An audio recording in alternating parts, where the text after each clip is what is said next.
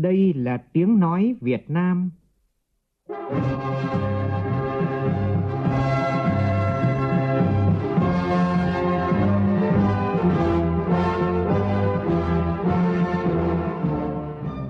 là tiếng nói Việt Nam, phát thanh từ Hà Nội, thủ đô nước Cộng hòa xã hội chủ nghĩa Việt Nam.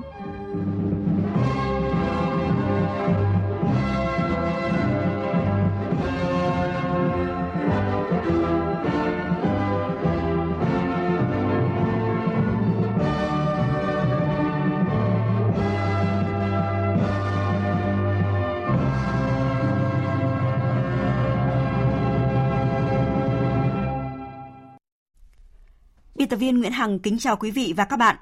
Mời quý vị và các bạn nghe chương trình Thời sự chiều của Đài Tiếng Nói Việt Nam. Chương trình Thời sự chiều nay có những nội dung đáng chú ý sau đây.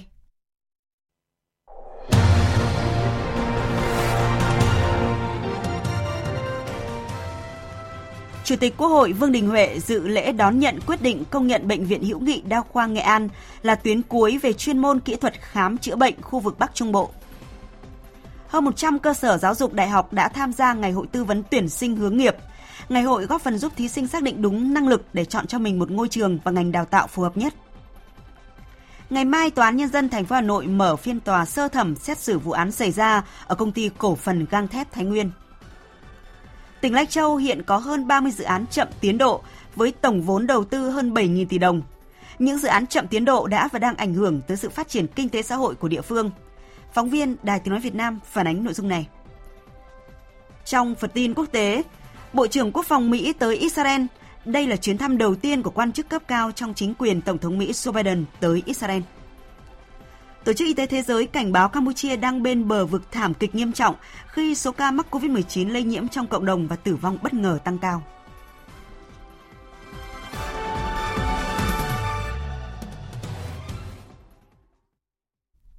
Sau đây là nội dung chi tiết. Thưa quý vị và các bạn, sáng nay tại tỉnh Nghệ An, Chủ tịch Quốc hội Vương Đình Huệ và đoàn công tác đã dự lễ đón nhận quyết định của Bộ Y tế công nhận Bệnh viện Hữu nghị Đa khoa Nghệ An là tuyến cuối về chuyên môn kỹ thuật khám chữa bệnh khu vực Bắc Trung Bộ. Việc Bộ Y tế công nhận Bệnh viện Hữu nghị Đa khoa Nghệ An là bệnh viện tuyến cuối sẽ giúp người dân ở nông thôn miền núi cũng được hưởng các dịch vụ chất lượng cao mà không phải lên tuyến bệnh viện trung ương. Phản ánh của phóng viên Lê Tuyết. Cùng với nỗ lực phấn đấu không ngừng của các thế hệ lãnh đạo, tập thể các thầy thuốc, y bác sĩ, cán bộ, nhân viên bệnh viện qua các thời kỳ, Bệnh viện Hữu nghị Đa khoa Nghệ An đã có những bước phát triển vững chắc để ngày hôm nay có một cơ sở khám chữa bệnh hiện đại chất lượng cao, có cơ sở vật chất khang trang sạch đẹp, trang thiết bị hiện đại cùng đội ngũ các thầy thuốc y bác sĩ có chuyên môn cao. Với sự hỗ trợ của các bệnh viện tuyến trung ương, bệnh viện đã đạt được nhiều thành tích trong công tác khám chữa bệnh. Bệnh viện đã triển khai được 90% các kỹ thuật cao của tuyến trung ương, điều trị nhiều trường hợp bệnh khó, phức tạp, trở thành địa chỉ uy tín, tin cậy được nhân dân tỉnh Nghệ An và các tỉnh khu vực Bắc Trung Bộ chọn lựa để chăm sóc sức khỏe.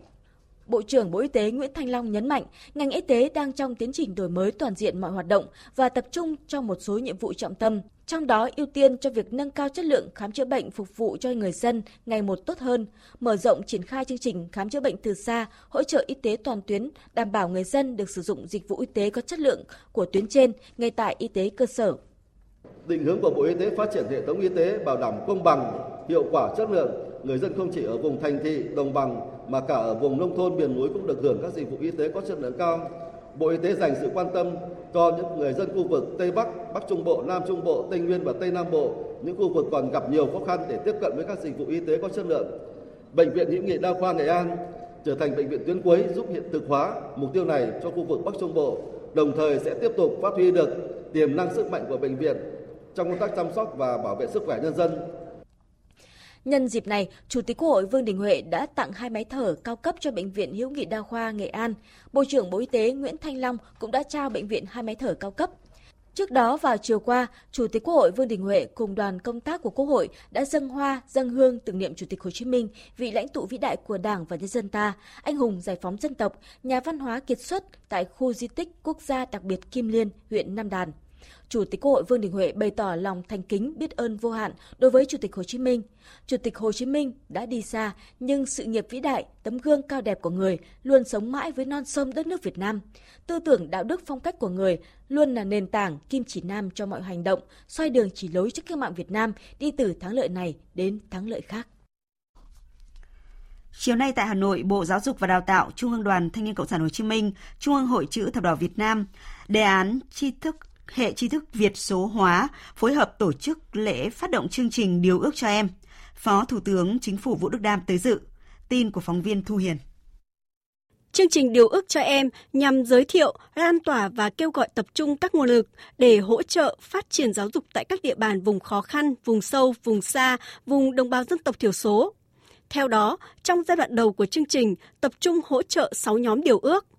Đó là hỗ trợ đầu tư xây dựng các điểm trường, nhà công vụ, phòng học cho các trường học địa bàn vùng kinh tế xã hội đặc biệt khó khăn, xây mới hoặc cải tạo nhà vệ sinh, lắp đặt hệ thống điện, nước sạch, hỗ trợ bữa ăn trưa cho học sinh bán trú để cải thiện dinh dưỡng học đường, trang thiết bị, đồ dùng học tập và sinh hoạt cho học sinh, thiết bị nâng cao thể chất cho học sinh.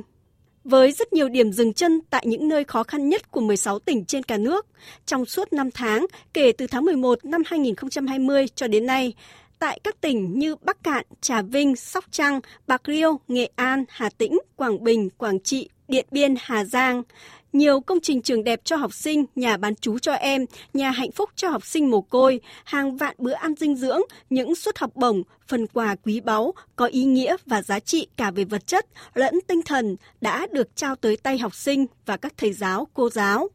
Phát biểu tại lễ phát động, Phó Thủ tướng Vũ Đức Đam cho biết, Cùng với nguồn lực của nhà nước, sự chung tay của các tổ chức, cá nhân sẽ từng bước cải thiện dinh dưỡng bữa ăn và môi trường học tập của học sinh, các thầy giáo, cô giáo vùng cao, vùng đồng bào dân tộc thiểu số. Điều này sẽ góp phần thực hiện một điều ước lớn, xây dựng Việt Nam trở thành một quốc gia hùng cường.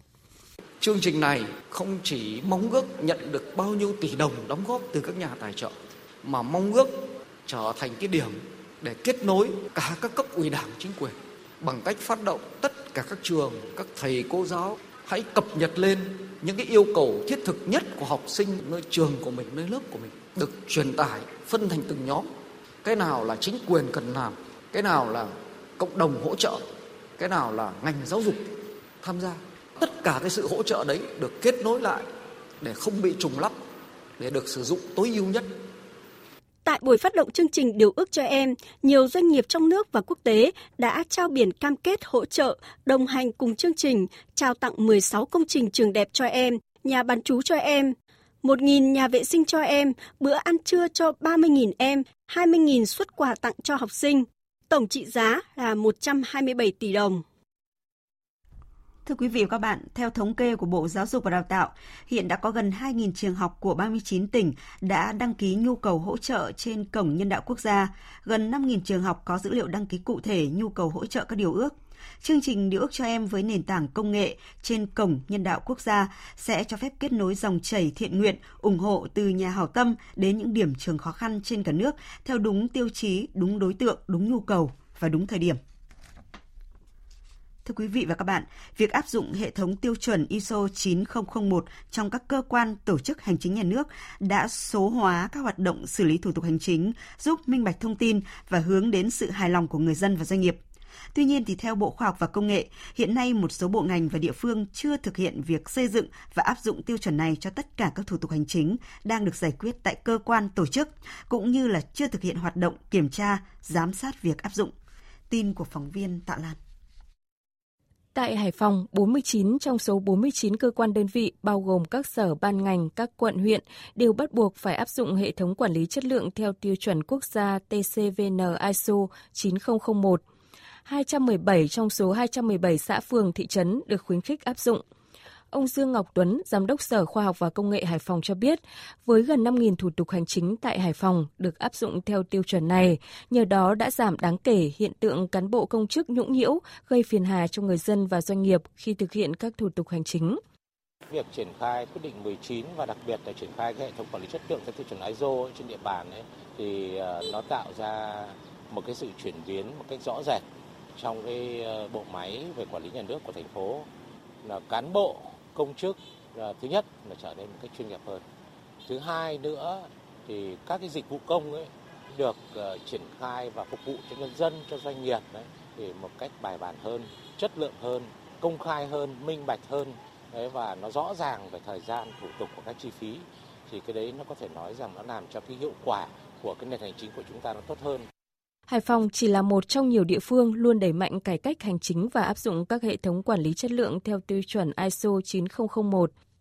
Mặc dù đạt được những kết quả khả quan, tuy vậy, ông Nguyễn Hoàng Linh, Phó Tổng cục trưởng Tổng cục Tiêu chuẩn Đo lường Chất lượng Bộ Khoa học và Công nghệ cũng cho biết, việc áp dụng tiêu chuẩn TCVN ISO 9001 trong các cơ quan tổ chức hành chính nhà nước vẫn ít nhiều gặp khó khăn vướng mắc.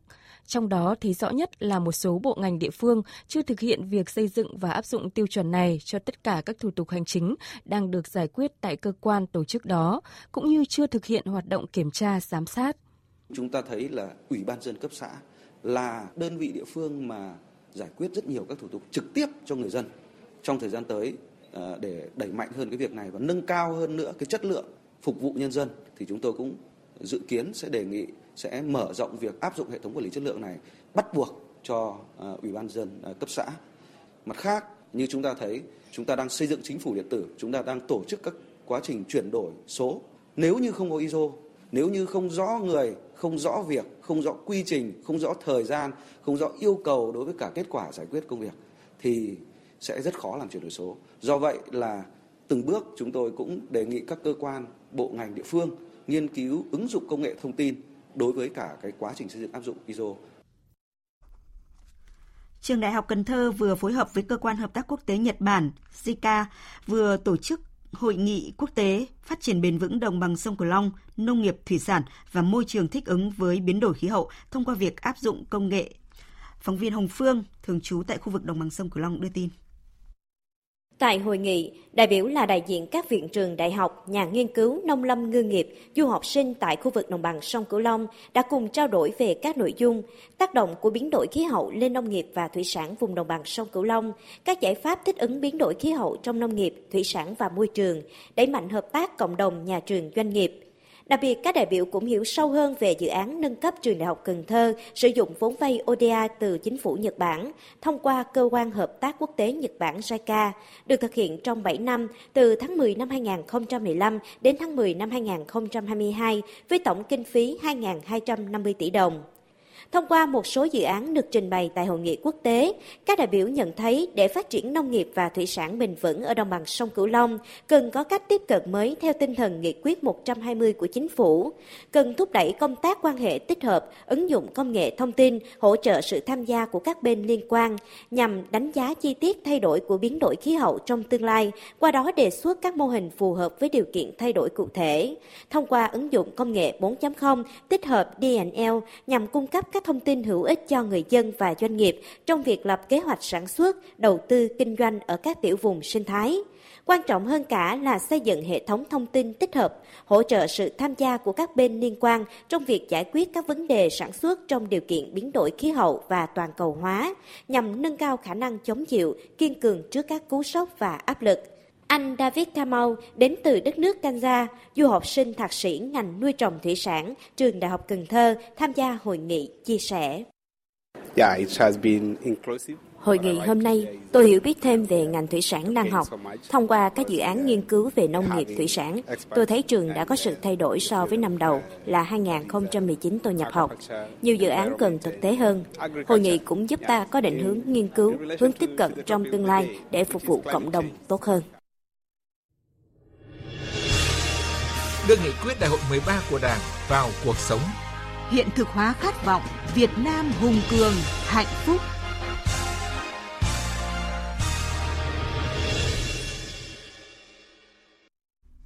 Thưa quý vị, thưa các bạn, tỉnh Lai Châu hiện có hơn 30 dự án chậm tiến độ với tổng vốn đầu tư hơn 7.000 tỷ đồng. Có những dự án đã chậm tiến độ tới hơn 10 năm và có những dự án đang có dấu hiệu chậm đã và đang ảnh hưởng tới sự phát triển kinh tế xã hội của địa phương.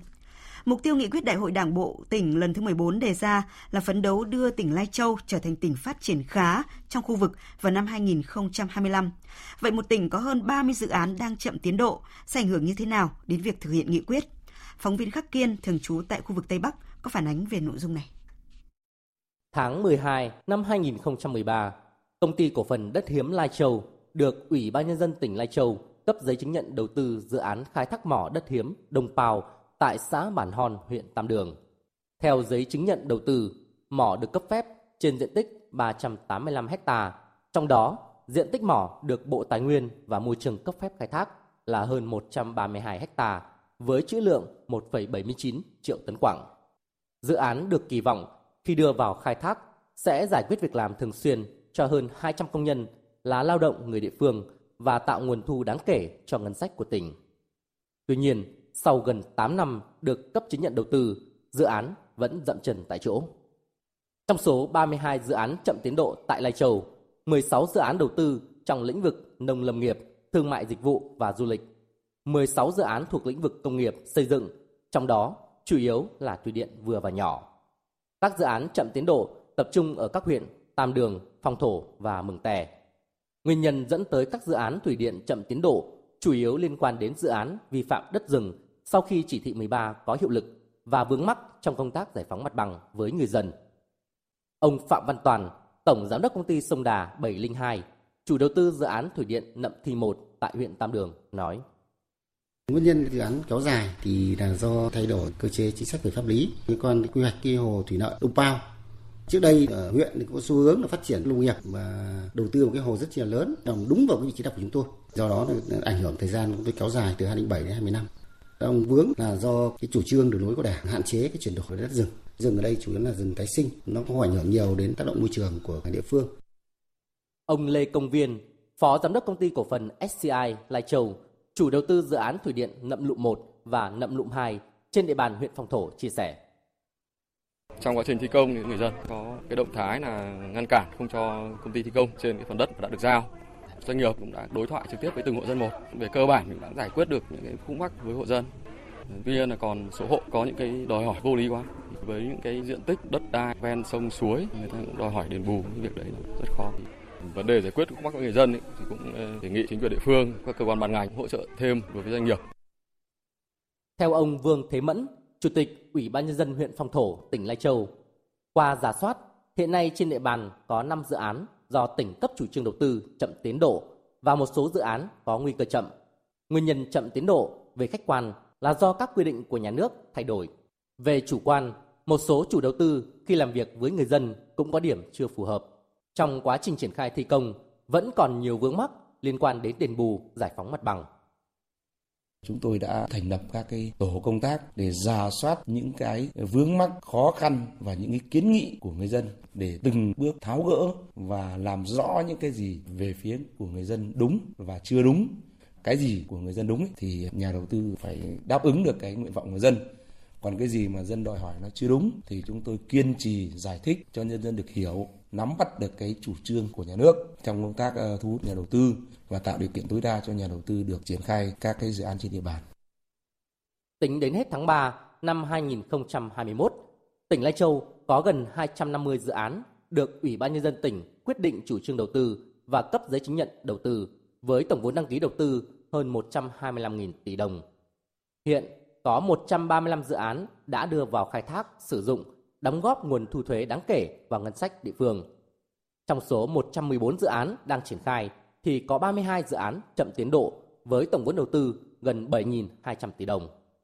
Ông Trần Tiến Dũng, Chủ tịch Ủy ban nhân dân tỉnh Lai Châu cho biết, mục tiêu nghị quyết Đại hội Đảng bộ tỉnh lần thứ 14 đề ra là phấn đấu đưa Lai Châu trở thành tỉnh phát triển khá vào năm 2025. Nếu các dự án đã giả soát chậm và có nguy cơ chậm không đưa vào khai thác sử dụng theo tiến độ sẽ ảnh hưởng tới sự phát triển kinh tế xã hội của tỉnh. Vì vậy, Ủy ban nhân dân tỉnh cũng đã làm việc trực tiếp với các doanh nghiệp để hỗ trợ các doanh nghiệp tháo gỡ khó khăn, vướng mắc, sớm đưa dự án vào khai thác sử dụng. Đại diện lãnh đạo Ủy ban nhân dân tỉnh sẽ làm việc với hiệp hội doanh nghiệp để xem cái vướng mắc nó ở đâu, từ đó thì có cái giải pháp tháo gỡ nếu như mà về mặt chính sách pháp luật trên địa phương ấy, thì chúng tôi sẽ có cái giả soát để sửa đổi. Còn nếu như những cái chính sách đó mà ở tầm các cái luật, nghị định hay là thông tư của các cơ quan trung ương ban hành thì tỉnh cũng sẽ có cái đề xuất làm việc với các bộ ngành trung ương để tháo gỡ khó khăn cho doanh nghiệp. Các dự án chậm tiến độ ở Lai Châu hiện nay chủ yếu tập trung vào vấn đề bồi thường đất đai, giải phóng mặt bằng và liên quan đến rừng. Để giúp các chủ đầu tư từng bước tháo gỡ khó khăn, đẩy nhanh tiến độ các dự án, hiện chính quyền địa phương đã chỉ đạo các huyện, thành phố thành lập các tổ công tác do Chủ tịch Ủy ban Nhân dân làm tổ trưởng, đồng thời chỉ đạo các sở, ngành ra soát lại quy chế và thủ tục nội bộ, cũng như siết chặt quy chế phối hợp giữa các sở, ngành để hỗ trợ tốt nhất cho các doanh nghiệp. Thưa quý vị và các bạn, để thực hiện thành công nghị quyết đại hội Đảng bộ tỉnh thì cấp ủy chính quyền địa phương sẽ phải luôn đồng hành cùng doanh nghiệp, lắng nghe ý kiến của người dân, tiếp thu ý kiến để tháo gỡ những khó khăn vướng mắc cho các doanh nghiệp, qua đó để các dự án được nhanh chóng triển khai, đảm bảo đúng tiến độ đề ra và tạo động lực để kinh tế xã hội đưa địa phương phát triển. Thời sự VOV nhanh, tin cậy, hấp dẫn. Hơn 100 cơ sở giáo dục đại học đã tham gia Ngày hội tư vấn tuyển sinh hướng nghiệp năm 2021 diễn ra vào sáng nay tại trường Đại học Bách khoa Hà Nội. Ngày hội tư vấn tuyển sinh hướng nghiệp góp phần giúp thí sinh có đầy đủ thông tin, vượt qua những trở ngại đầu tiên và sẽ xác định đúng năng lực, sở thích và điều kiện thực tế của bản thân để chọn cho mình một ngôi trường và ngành đào tạo phù hợp nhất. Phóng viên Thu Hiền phản ánh không khí của Ngày hội tư vấn tuyển sinh diễn ra vào sáng nay. Sở thích của bạn là cái gì? Thì ông tốt. Thế thì thầy nói luôn là những ngành về công trình.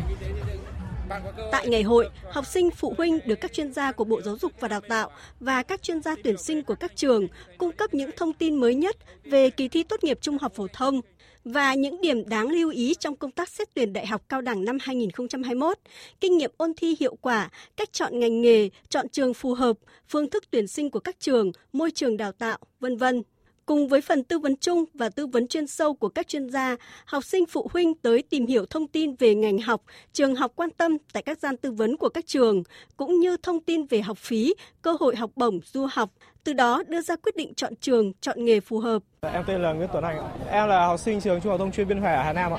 À, em sẽ đăng ký ngành kinh tế của trường à, Đại học Quốc gia Hà Nội, ờ, Đại học Ngoại thương, Đại học Kinh tế Quốc dân, đại Học viện Tài chính, uh, ngành à, công nghệ ô tô của Đại học Công nghệ của Đại học Quốc gia uh, của Bách Khoa. Em dự định là sẽ làm bên mảng ờ, sale về xe thì uh, hai cái ngành này nó kiến thức nó sẽ bổ trợ cho nhau. Các thầy cô giáo cũng tư vấn về các cái phương thức tuyển sinh của các trường với cả cái khả năng mà tuyển sinh so với cái hồ sơ của em, khả năng là trúng tuyển như nào. Ờ, tên em là Nguyễn Tấn Dũng, em đến từ ờ, Phương Sơn, Lục Nam, Bắc Giang. Em đăng ký ngành ờ, cơ điện tử và tự động hóa. Em có qua cao đẳng công nghiệp Hà Nội. Em cũng muốn vào cả bách khoa nữa nhưng mà đông quá cho nên em không vào được. Những băn khoăn thắc mắc của em về cái trường đấy là cơ hội việc làm, mức ờ, tiền ờ, đóng học và chương trình đào tạo với cả điểm thi xét tốt nghiệp vào. Em được tư vấn ờ, rất kỹ càng và em thấy khá là hài lòng khi mình hôm nay đến đây. Ghi nhận tại 170 gian hàng của các trường đại học cao đẳng, số thí sinh và phụ huynh đến tìm hiểu rất đông. Tại lễ khai mạc ngày hội, Thứ trưởng Bộ Giáo dục và Đào tạo Hoàng Minh Sơn cho biết, ngày hội tư vấn tuyển sinh hướng nghiệp sẽ góp phần giúp các em có đầy đủ thông tin, vượt qua những trở ngại đầu tiên, lựa chọn cho mình một ngành đào tạo và ngôi trường phù hợp nhất. Các bậc phụ huynh đồng hành cùng với các em, củng cố niềm tin, giúp các em có sự lựa chọn đúng đắn. Không có cái gì bằng đến trực tiếp được trao đổi được chia sẻ với các thầy cô, với các anh chị khóa trước và được cảm nhận trong một cái môi trường đại học, một cái sự thay đổi rất lớn khi các em từ phổ thông lên học đại học. Chúng tôi nghĩ rằng không phải chỉ đối với các em học sinh, ngay cả đối với các vị phụ huynh ở nhà thì trao đổi với các con em mình về những ngành học, về trường học.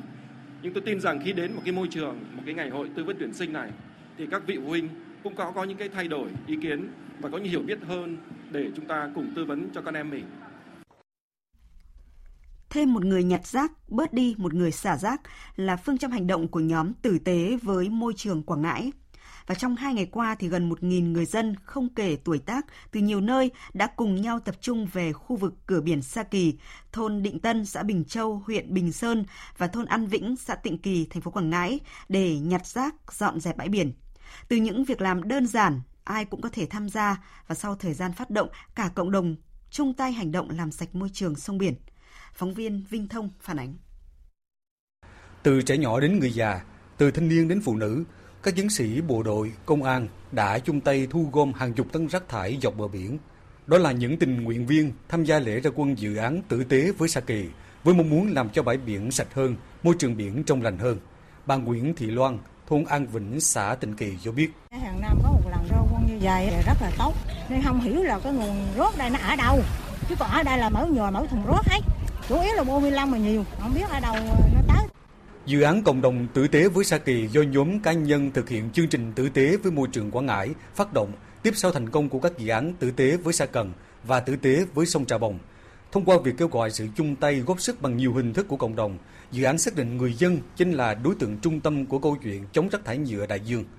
Theo ông Huỳnh Văn Thương, người tham gia nhóm tử tế với môi trường Quảng Ngãi, mỗi người tham gia đồng hành với dự án đều tâm nguyện làm sạch môi trường sông biển thêm một người nhặt rác thì chúng ta sẽ bớt đi một người xả rác và mỗi người tham gia ra quân như thế này cùng nhau tuyên truyền về câu chuyện tử tế với Sa Kỳ, câu chuyện về chống rác thải nhựa nó lan tỏa ra, mỗi người sẽ có một trách nhiệm riêng.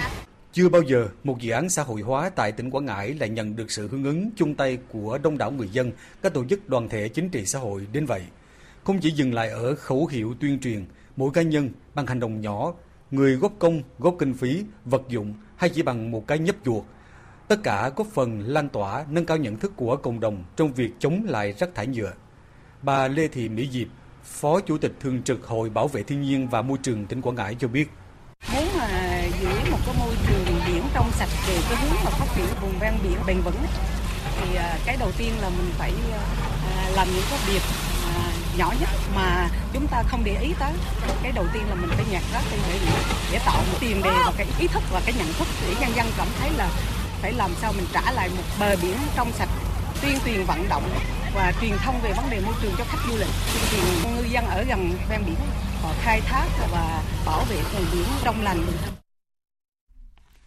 Trước tình hình dịch, COVID-19 vẫn còn diễn biến rất phức tạp.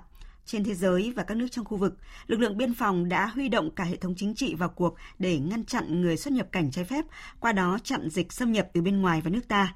Ghi nhận của phóng viên Phan Ánh tại tuyến biên giới Tây Nam trên địa bàn tỉnh An Giang. Huyện An Phú có đường biên giới dài hơn 40 km, tiếp giáp ba huyện Angkor Paray, Boray Chonsa, Kothum của hai tỉnh Kandan và Takeo. Đây cũng là điểm nóng về người nhập cảnh trái phép qua biên giới trong thời gian qua các lực lượng chức năng và người dân đã kịp thời phát hiện, ngăn chặn khoảng 300 trường hợp xuất nhập cảnh trái phép. Huyện An Phú đã phát động phong trào toàn dân tham gia phòng chống dịch bệnh COVID-19. Mỗi người dân là một chiến sĩ, giúp chính quyền địa phương phát hiện các đối tượng qua lại biên giới trái phép, ngăn ngừa dịch bệnh COVID-19 ảnh hưởng đến cộng đồng. Ông Trần Hòa Hợp, Chủ tịch Ủy ban Nhân dân huyện An Phú cho biết. Từng xã thị trấn cũng đã triển khai đến các ấp, các ngành đoàn thể đến cán bộ công chức, đảng viên, đoàn viên, đến nhân dân trên toàn địa bàn để mỗi người dân có nhận thức sâu sắc về cái à, trách nhiệm của mình, ý thức của mình trong công tác phòng chống dịch bệnh cùng với hệ thống chính trị, cùng với à, các lực lượng chức năng à, ngăn chặn các phần tử, các đối tượng xuất nhập cảnh trái phép, phát hiện những người lạ mặt đến tạm trú, cư trú trên địa bàn không khai báo. Với mục tiêu không để người nhập cảnh trái phép sẽ không có dịch lây lan trong cộng đồng. Hiện nay, ngoài ba lực lượng biên phòng, công an, quân sự, tỉnh An Giang đã tăng cường lực lượng tham gia phòng chống dịch trên tuyến biên giới như đoàn viên thanh niên và phụ nữ.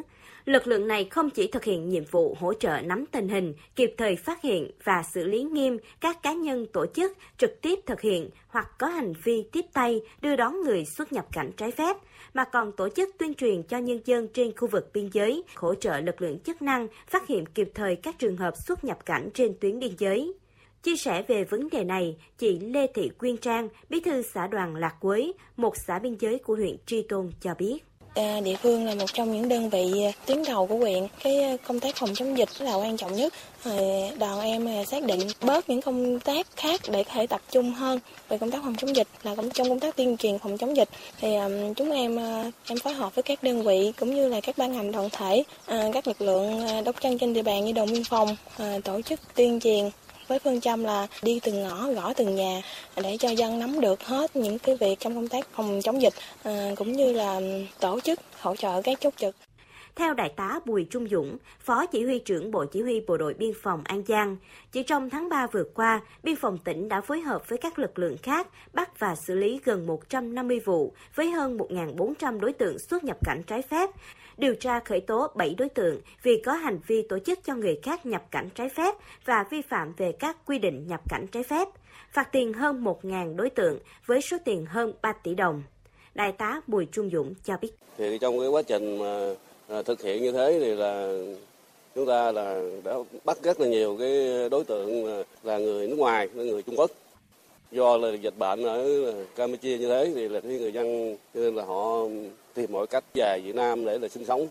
Rồi với cái quan điểm chung thì đảng ủy bộ chỉ huy là thường xuyên coi như là là có mặt là ở trên tuyến biên giới các cái tổ chốt là trên cái tuyến biên giới thì hiện tại chúng ta là có là 100 là 78 chốt là thực hiện là 24 trên 24 tuần tra kiểm soát các cái đường mòn lối mở rồi các cái ngã ba ngã tư cái đường ra biên giới Trước tình hình dịch bệnh COVID-19 vẫn đang diễn biến hết sức phức tạp như hiện nay, ngoài việc tuần tra kiểm soát chặt chẽ của các lực lượng chức năng, đòi hỏi mỗi người dân, nhất là người dân khu vực biên giới, cần nâng cao cảnh giác, nâng cao ý thức trong phòng chống dịch, không tiếp tay, không tổ chức đưa người xuất nhập cảnh trái phép.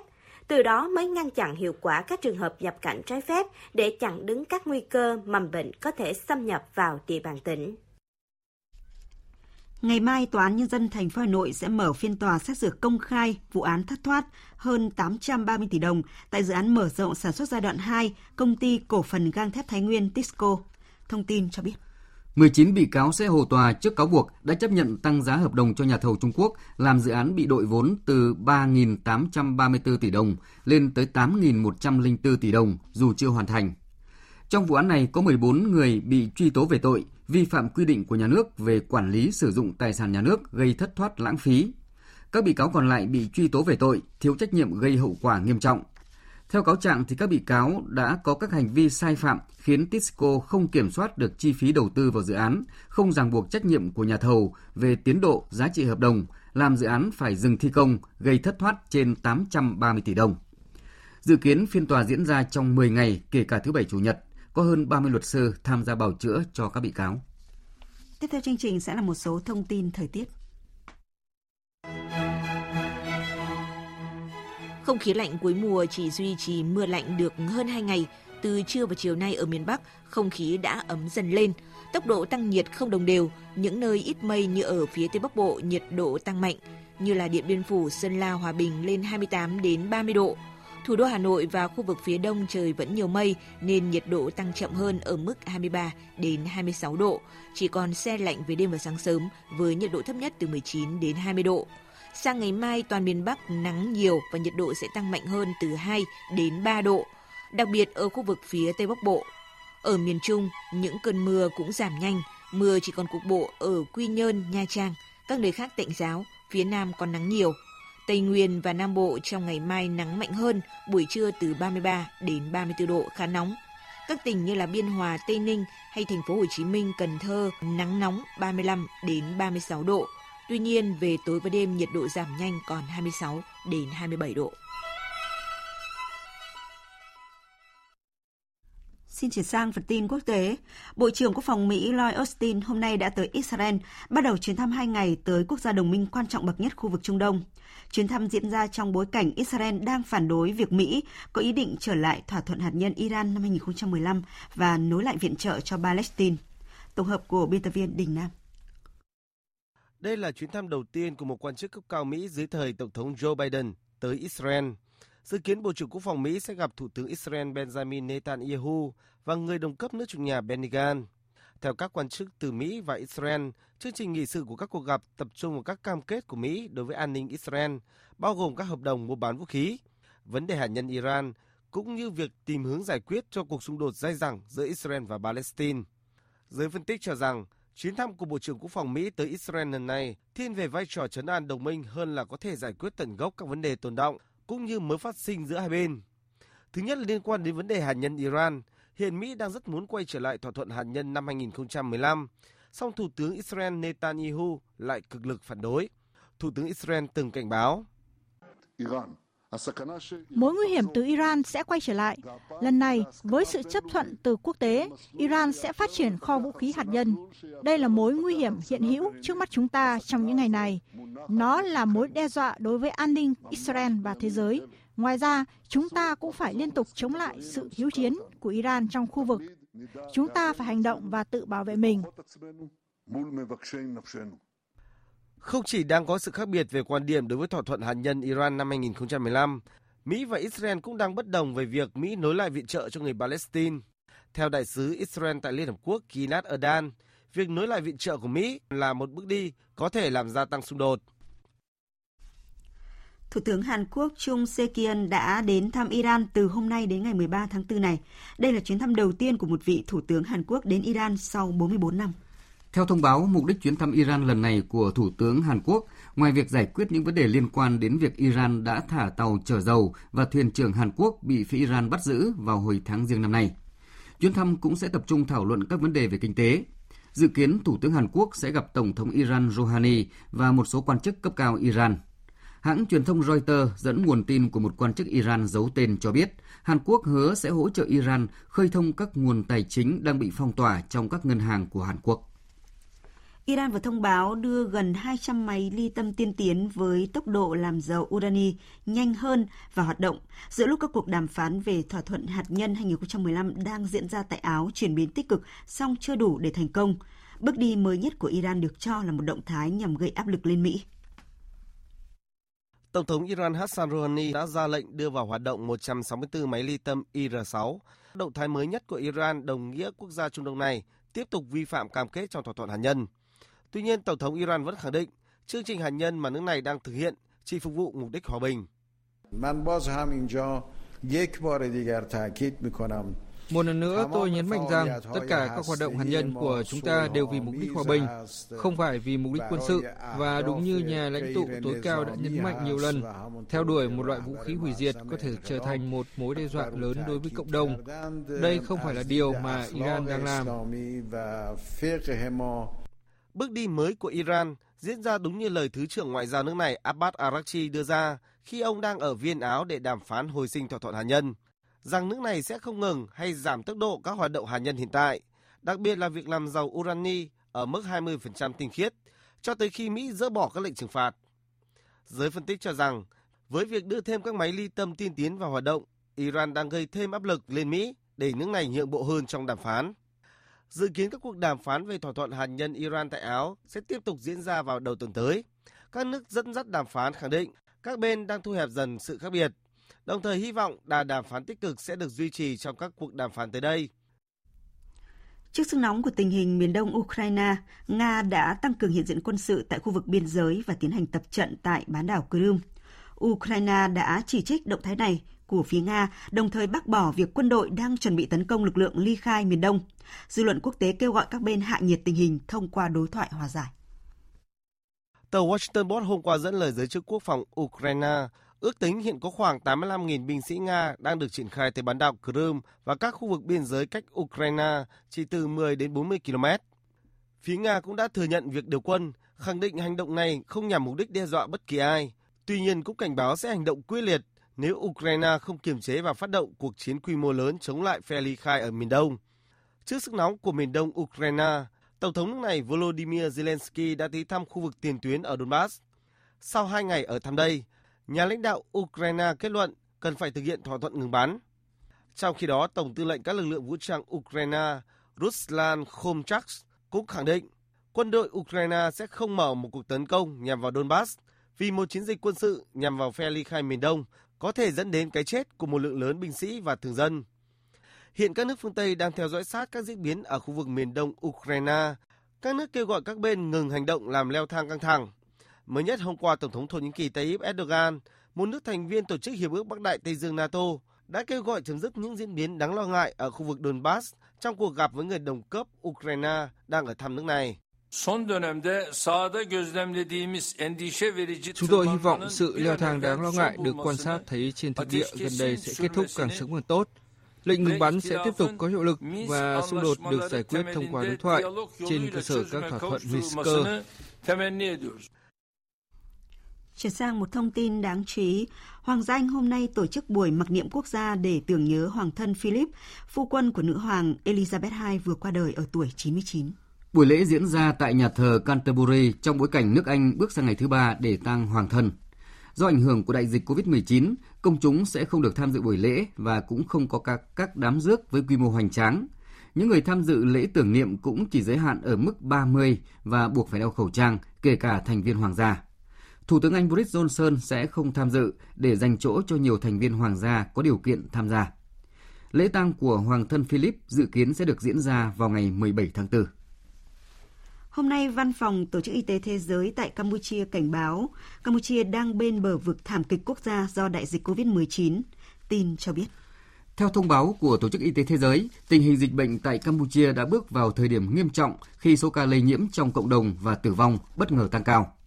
Đại diện ờ, WHO tại Campuchia, bà Lee Ailan nhấn mạnh những ca lây nhiễm mới tại Campuchia được ghi nhận hàng ngày và nếu nước này không chặn đứng được đợt bùng phát đang diễn ra thì toàn bộ hệ thống y tế có nguy cơ bị nhấn chìm gây ra những hậu quả thảm khốc. Cùng với việc đưa ra những cảnh báo, bà Lee Island cũng đánh giá cao một loạt biện pháp mà chính phủ Campuchia vừa ban bố nhằm ngăn chặn tình trạng lây nhiễm, trong đó có việc cho điều trị tại nhà những ca lây nhiễm triệu chứng nhẹ, cấm đi lại giữa các tỉnh và giới nghiêm ban đêm. Đại diện WHO cũng khuyến cáo người dân Campuchia nên ở trong nhà vào dịp Tết truyền thống Khmer Chon Nam Thmei từ ngày 14 đến ngày 16 tháng 4 tới để giảm thiểu nguy cơ lây nhiễm. Chính phủ Campuchia hôm nay ban hành sắc lệnh 8 điều về tiêm chủng vaccine ngừa COVID-19 bắt buộc đối với các quan chức chính phủ và lực lượng vũ trang. Sắc lệnh cảnh báo những trường hợp trốn tránh tiêm chủng sẽ bị kỷ luật, đồng thời giải thích rõ xác lệnh không áp dụng với những cá nhân không thể tiêm chủng vì lý do sức khỏe nhưng phải có giấy chứng nhận của cơ quan y tế. Ngày mai, 229 triệu người Hồi giáo Indonesia sẽ bắt đầu tháng lễ Ramadan thứ hai trong bối cảnh đại dịch COVID-19. Tin của phóng viên Hương Trà thường trú tại Indonesia. Tháng Ramadan là tháng lễ linh thiêng trước khi bước vào ngày lễ lớn Ayan al-Fitr của người Hồi giáo. Trong vòng 30 ngày, người Hồi giáo trưởng thành và khỏe mạnh ở Indonesia sẽ thức dậy ăn một bữa trước bình minh và sau đó sẽ nhịn ăn nhịn uống. Cho tới khi mặt trời lặn, họ sẽ ăn bữa tối xả chay. Ngoài ra, trong suốt tháng này, người Hồi giáo sẽ tập trung cầu nguyện, làm việc thiện như một cách để hướng tới đấng Allah, loại bỏ các thói quen xấu và lấy lại sự thánh thiện trước khi đến ngày lễ lớn của người Hồi giáo. Mặc dù đây là mùa lễ Ramadan thứ hai người Hồi giáo Indonesia sống trong đại dịch, song không khí đón Ramadan của người dân quốc gia có số dân theo đạo hồi lớn nhất thế giới không kém phần tấp nập. Chị Ayun, cư dân thành phố Pekanbaru chia sẻ. Năm nào trước lễ Ramadan tôi cũng đi đến các chợ truyền thống để tìm mua những bộ quần áo, khăn trùm đầu, mũ hay thảm để phục vụ cho việc cầu nguyện suốt một tháng lễ. Chúng tôi muốn mặc những bộ quần áo mới và sạch sẽ để đón tháng lễ linh thiêng. Khác với năm trước khi dịch COVID-19 bắt đầu bùng phát tại Indonesia, người dân quốc gia vạn đảo phải học tập, làm việc và cầu nguyện tại nhà. Năm nay, Indonesia đã nới lỏng các lệnh cấm, người dân được phép đến nhà thờ cầu nguyện với các giao thức y tế nghiêm ngặt.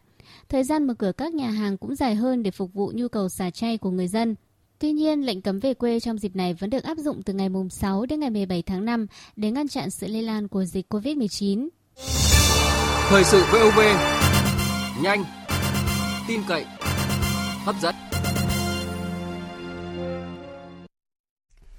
Quý vị và các bạn đang nghe chương trình Thời sự chiều của Đài Tiếng Nói Việt Nam. Thưa quý vị và các bạn, sau một năm ấp ủ và thực hiện, dự án Ngâm Kiều Toàn truyện do nghệ sĩ nhà nghiên cứu âm nhạc Nguyễn Quang Long khởi xướng đã hoàn thành và ra mắt khán giả. Toàn bộ dự án Ngâm Kiều Toàn truyện dài 561 phút, tức là tương đương khoảng gần 10 tiếng âm thanh. Và cho tới thời điểm này, đây là dự án đầu tiên và duy nhất giới thiệu truyện Kiều hoàn toàn theo lối ngâm Kiều. Thông qua dự án có thể thấy bên cạnh đóng góp cho văn học thì truyện Kiều có một vị trí hết sức thú vị bởi qua đó thì ông cha ta đã sáng tạo riêng một lối hát dành cho những câu Kiều. Phóng viên Thủy Tiên giới thiệu tới quý vị và các bạn về dự án này. Trăm năm mi trong cõi người ta Ngâm Kiều Toàn truyện là dự án tôn vinh lối ngâm độc đáo được sinh ra gắn liền với kiệt tác văn học của đại thi hảo Nguyễn Du. Đó là ngâm Kiều, gắn liền với truyện Kiều. Lối ngâm này còn được các nghệ sĩ nghệ thuật và âm nhạc truyền thống dân tộc gọi là lầy Kiều. Xa xưa, ngâm kiều hiện hữu ở khắp mọi nơi, qua lời ngâm quen thuộc của ông bà, dù vui hay buồn, lúc du con hay dạy dỗ trẻ con, chiêm nghiệm cuộc đời, hoặc đơn thuần là để có phút giây thư thái sau một ngày làm việc mệt nhọc.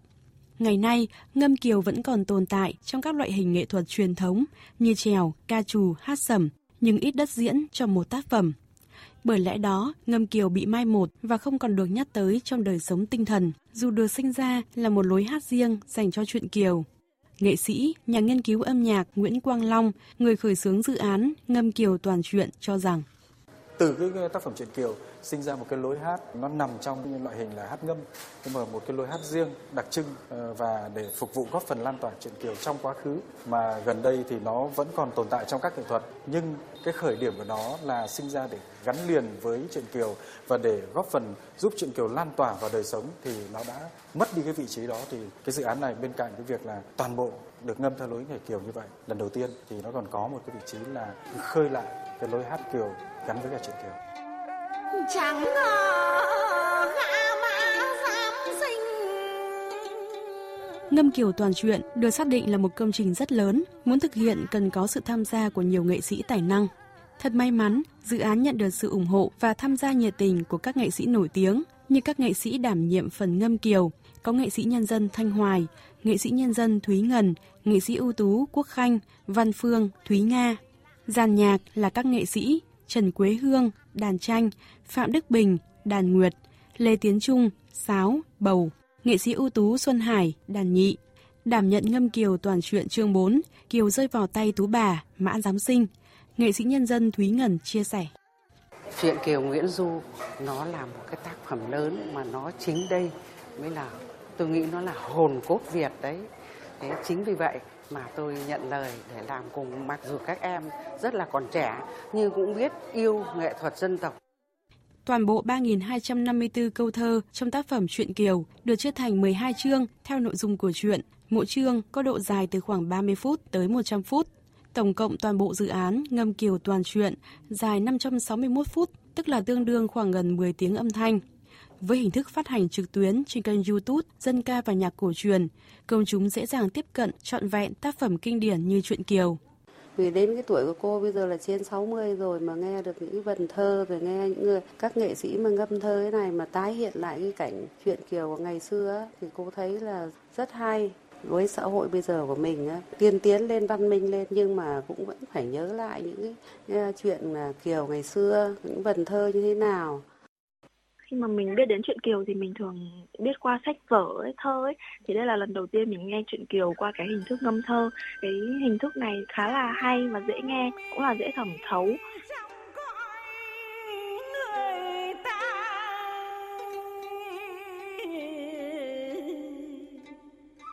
Chữ tài chữ mạnh cho tới thời điểm này, đây là dự án đầu tiên và duy nhất giới thiệu truyện Kiều hoàn toàn theo đúng lối ngâm Kiều, hình thức gắn liền với kiệt tác văn học Việt Nam.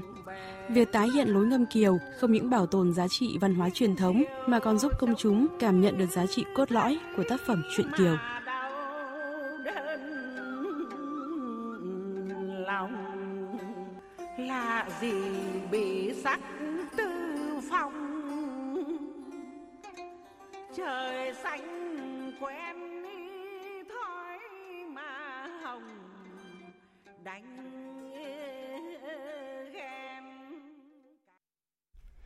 Với dự án Ngâm Kiều toàn truyện hy vọng sẽ truyền tải được truyện Kiều một cách mới mẻ, mang tính thời đại nhưng vẫn rất truyền thống.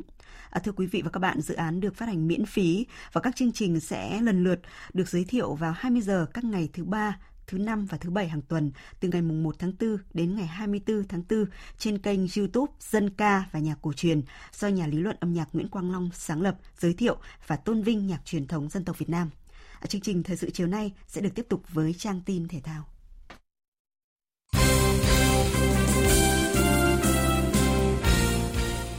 Thưa quý vị và các bạn, chiều nay tại nhà thi đấu thể dục thể thao tỉnh Đắk Lắk, thành phố Buôn Ma Thuột tiếp tục diễn ra các trận đấu trong khuôn khổ giai đoạn 2 giải Futsal HD Bành vô địch quốc gia 2021. Trong trận đấu sớm, chủ nhà Hưng Gia Khang Đắk Lắk gặp Thái Sơn Bắc và cầm hòa đối thủ với tỷ số 2 đều nhờ bàn thắng đến từ chiến thuật power play đúng phút cuối. Sau đó, Savinet Khánh Hòa gặp Quảng Nam. Cũng trong chiều nay, ở vòng 9 giải bóng đá vô địch quốc gia diễn ra 3 cặp đấu Viettel sau chuỗi 3 trận thắng liên tiếp đã đến làm khách ở sân Quy Nhơn của Topelen Bình Định và sau hiệp 1 hai đội hòa nhau 0-0. Trong hai trận đấu khởi tranh vào lúc 19 giờ 15 phút, Sài Gòn sẽ tiếp Hồng Lĩnh Hà Tĩnh ở cuộc so tài giữa hai đội cuối bảng tại sân thống nhất và trên sân hàng đẫy đương kim Á quân Hà Nội gặp Than Quảng Ninh. Tại giải hạng nhất quốc gia ở hai trận đấu còn lại của vòng 4, đội đầu bảng Khánh Hòa sau 3 chiến thắng liên tiếp gặp Công an Nhân dân trên sân 19 tháng 8 Nha Trang. Trên sân Kiên Giang, An Giang hòa Bình Phước một đều ở trận đấu sớm. Trước đó vào chiều qua, hai trận Phú Thọ gặp câu lạc bộ Huế, Đắk Lắk gặp Long An cùng kết thúc với tỷ số hòa 0-0 và Cần Thơ vượt qua Phú Hiến 1-0. Như vậy, sau 4 vòng đấu, Phú Thọ vẫn chưa biết đến chiến thắng và cũng chưa ghi được bàn nào, tạm đứng thứ 11 trên bảng xếp hạng. Đây là áp lực không nhỏ cho tân huấn luyện viên Vũ Như Thành khi nhận lời dẫn dắt đội bóng mới tham dự sân chơi chuyên nghiệp của bóng đá Việt Nam. Tôi nghĩ là huấn luyện viên nào cũng, cũng chịu phải chịu áp lực thôi, chúng ta phải tự xử lý cái điều đấy và vượt qua điều đấy thôi. Quá trình làm thì uh, không ai mà không mắc lỗi cả, nên chúng ta ờ, biết sai ở chỗ nào và chúng ta cải thiện chỗ nào để chúng ta tiến bộ thôi.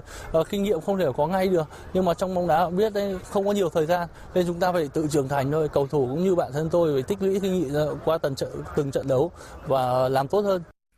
Đứng ở nhóm cuối tại bảng xếp hạng với cùng hai điểm như Phố Hiến, Bình Phước và đội bóng mới thay tướng là Quảng Nam khi huấn luyện viên Dương Hồng Sơn về thế chỗ ông Nguyễn Thành Công.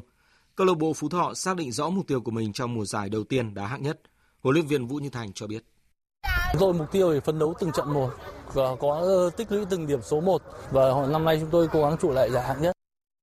Chuyển sang các tin thể thao đáng chú ý khác. Giải bóng chuyền vô địch quốc gia Cup Bamboo Airways năm 2021 đã khởi tranh hôm qua với hai bảng đấu được tổ chức tại Hà Nội và Quảng Ninh.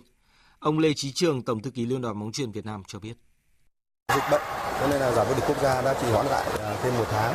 Thì đây là thời điểm một tháng thì cũng là một cái thời gian mà cũng là tạo điều kiện để cho các đội có thời gian được là tập luyện sau cái kỳ nghỉ Tết. Thì đấy cũng là cái mà giúp cho các vận động viên để à, chuẩn bị tốt về thể lực cũng như là kỹ chiến thuật. Tại giải năm nay, 10 đội nam và 10 đội nữ được chia thành hai bảng thi đấu theo thể thức vòng tròn tính điểm. Thể thức có sự thay đổi khi ở vòng 2 xếp hạng từ 1 đến 10, Bốn đội dẫn đầu thi đấu vòng chung kết, hai đội hạng 5 6 sẽ trụ hạng và bốn đội top cuối phải đấu trụ hạng. Thì khác với mọi năm thì là năm nay thì à, các cái đội sẽ phải thi đấu là so sánh với cả điểm của các bảng ở bên kia chứ không phải kể cả các đội có thể nhì bảng bên này nhưng mà chưa chắc đã nằm ở trong cái top 4. Đấy chính là cái lý do mà các đội ở tất cả các trận đấu các đội đều phải À, thi đấu rất là nỗ lực và phải giành à, các cái à, ngay từ các điểm thắng chứ không nói là trận thắng mà từ các điểm thắng và các hiệp thắng là cái đó nó liên quan đến cái điểm sau này của các đội để xếp thứ hạng từ 1 đến 10. Trong ngày thi đấu đầu tiên ở bảng đấu diễn ra tại Quảng Ninh, nam câu lạc bộ Thành phố Hồ Chí Minh bất ngờ thua Hà Tĩnh 2-3, Long An thắng Hà Nội 3-2, nữ Đinh Bình vượt qua Hải Tiến Thanh Hóa 3-1 và Ngân hàng Công Thương thua 0-3 trước Thăng Quảng Ninh.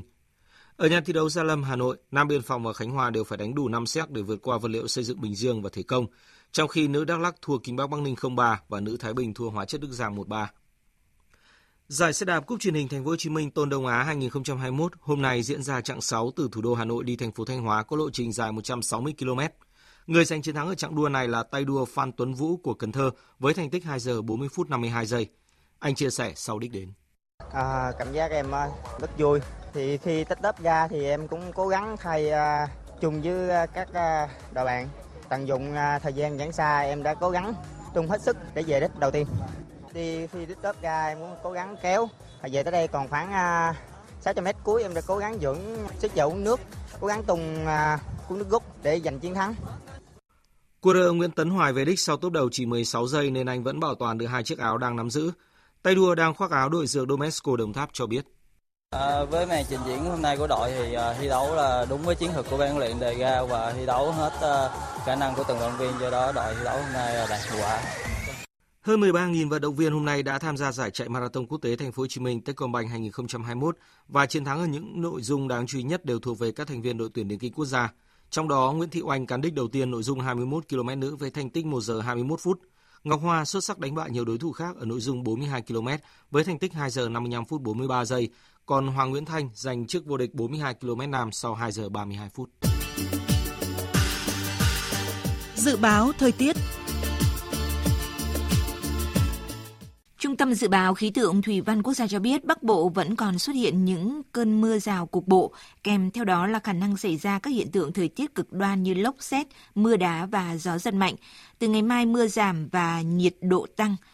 Trong khi đó, khu vực Tây Nguyên và Nam Bộ trong tuần tới vẫn nắng nhiều, một vài nơi ở miền Đông Nam Bộ nắng nóng với nhiệt độ trên 35 độ. Sau đây sẽ là phần dự báo chi tiết các khu vực đêm nay và ngày mai. Phía Tây Bắc Bộ có mây, có mưa rào và rông vài nơi. Ngày mai trưa chiều giảm mây trời nắng, nhiệt độ từ 20 đến 29 độ. Riêng khu Tây Bắc cao nhất từ 29 đến 32 độ, có nơi trên 32 độ. Phía Đông Bắc Bộ nhiều mây, đêm và sáng sớm có mưa nhỏ vài nơi, trưa chiều giảm mây trời nắng, nhiệt độ từ 20 đến 29 độ. Các tỉnh từ Thanh Hóa đến Thừa Thiên Huế nhiều mây có mưa vài nơi, sáng sớm có nơi có sương mù, trưa chiều giảm mây trời nắng, nhiệt độ từ 21 đến 31 độ. Các tỉnh ven biển từ Đà Nẵng đến Bình Thuận chiều nắng, chiều tối và đêm có mưa rào và rông vài nơi, nhiệt độ từ 23 đến 32 độ. Tây Nguyên chiều tối và đêm có mưa rào và rông vài nơi, ngày nắng nhiệt độ từ 19 đến 34 độ. Nam Bộ có mây, chiều tối và đêm có mưa rào và rông vài nơi. Riêng miền Đông có mưa rào và rông rải rác, ngày nắng có nơi có nắng nóng, nhiệt độ từ 24 đến 35 độ. Khu vực Hà Nội nhiều mây, đêm và sáng sớm có mưa nhỏ, mưa phùn và sương mù, trưa chiều giảm mây trời nắng, nhiệt độ từ 21 đến 30 độ. Tiếp theo là dự báo thời tiết biển. Vịnh Bắc Bộ có mưa vài nơi, sáng có sương mù, tầm nhìn xa trên 10 km, giảm xuống dưới 1 km trong sương mù, gió đông đến đông nam cấp 3, cấp 4. Vùng biển từ Quảng Trị đến Quảng Ngãi có mưa vài nơi, tầm nhìn xa trên 10 km, gió đông cấp 4. Vùng biển từ Bình Định đến Ninh Thuận, từ Bình Thuận đến Cà Mau có mưa rào và rông vài nơi, tầm nhìn xa trên 10 km, gió đông bắc cấp 4. Vùng biển từ Cà Mau đến Kiên Giang có mưa rào và rông vài nơi, tầm nhìn xa trên 10 km, gió đông cấp 3, cấp 4. Khu vực Bắc Biển Đông có mưa vài nơi, tầm nhìn xa trên 10 km, gió Đông Bắc đến Đông cấp 4, cấp 5. Riêng phía Đông, đêm nay có lúc cấp 6, giật cấp 7, biển động. Khu vực giữa và Nam Biển Đông và khu vực quần đảo Hoàng Sa thuộc thành phố Đà Nẵng, khu vực quần đảo Trường Sa thuộc tỉnh Khánh Hòa có mưa rào rải rác và có nơi có rông. Trong cơn rông có khả năng xảy ra lốc xoáy và gió giật mạnh. Tầm nhìn xa trên 10 km, giảm xuống từ 4 đến 10 km trong mưa. Gió Đông Bắc đến Đông cấp 4, cấp 5. Vịnh Thái Lan có mưa rào và có nơi có rông, tầm nhìn xa trên 10 km, gió nhẹ. Quý vị và các bạn vừa nghe chương trình Thời sự chiều của Đài Tiếng Nói Việt Nam. Chương trình do các biên tập viên Nguyễn Hằng, Lan Anh cùng phát thanh viên Hoàng Sang, kỹ thuật viên Thu Phương thực hiện, chịu trách nhiệm nội dung Nguyễn Thị Tuyết Mai. Cảm ơn quý vị và các bạn đã quan tâm theo dõi.